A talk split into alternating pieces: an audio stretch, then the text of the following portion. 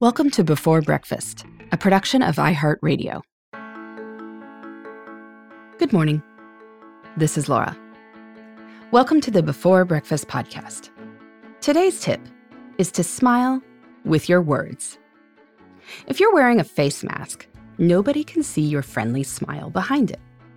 So, whether you're with friends or family or colleagues or strangers, if you want them to know you're smiling, you've got to say something to make that clear. Face masks have become standard attire in many parts of the US and the world right now. Important for keeping us safe, but a little challenging for communicating. Nonverbal cues convey a lot of meaning, and some of that meaning is quite literally hidden by our face masks.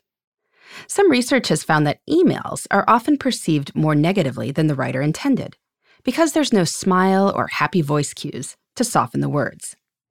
Something similar happens with talking behind a mask. And if we're outdoors and wearing sunglasses, our smiling eyes are hidden too. All the more reason to focus on what we say. So, when you are wearing a mask, make a point of communicating positive emotions verbally. Make sure the people you interact with understand what you mean. And since you probably want most of your interactions to be upbeat, use words to convey positive attitudes and emotions. This doesn't have to be hard, and it doesn't have to feel falsely sunny either.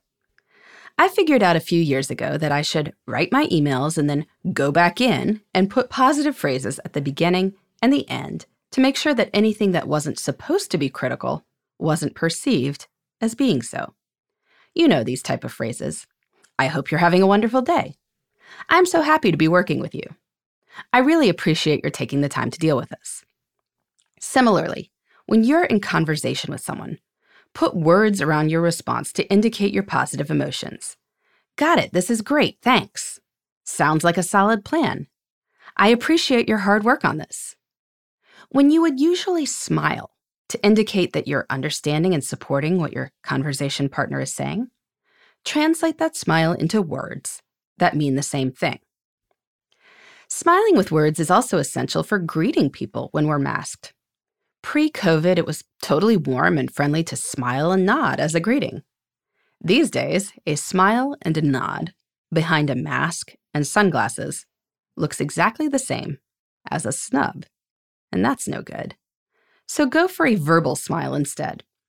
It can be as simple as saying good morning to the dog walker you encounter every day in the elevator in your building. At the grocery store, just say, nice to see you, to the person you see behind the butcher's counter every week. At your office or other places with people you know, a simple, hey, Joe, will do. But get in the habit of saying something. Longtime listeners may remember that back in February, I encouraged you to greet people with a smile, something Audrey Monke advises in her book, Happy Campers. Summer camps are some of the happiest and most relentlessly positive places around. And Monke draws on lessons from camp for making our other environments and interactions happier too. Smiles are one way to do that. February feels like a really long time ago, but I'd venture to say that the sense of happiness and connection that a smile offers is as valuable now as ever. So when the smile on your face can't be seen, smile with your words instead. The people around you will feel a bit more cheerful, and hopefully you will too. In the meantime, this is Laura. Thanks for listening. And here's to making the most of our time.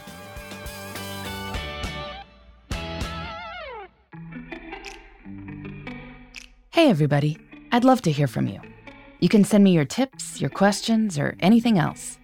Just connect with me on Twitter, Facebook, and Instagram at Before Breakfast Pod. That's B E, the number four, then breakfast, P O D. You can also shoot me an email at beforebreakfastpodcast at iheartmedia.com. That before breakfast is spelled out with all the letters.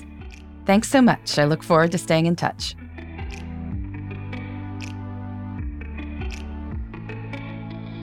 Before Breakfast is a production of iHeartRadio. For more podcasts from iHeartRadio, visit the iHeartRadio app, Apple Podcasts, or wherever you listen to your favorite shows.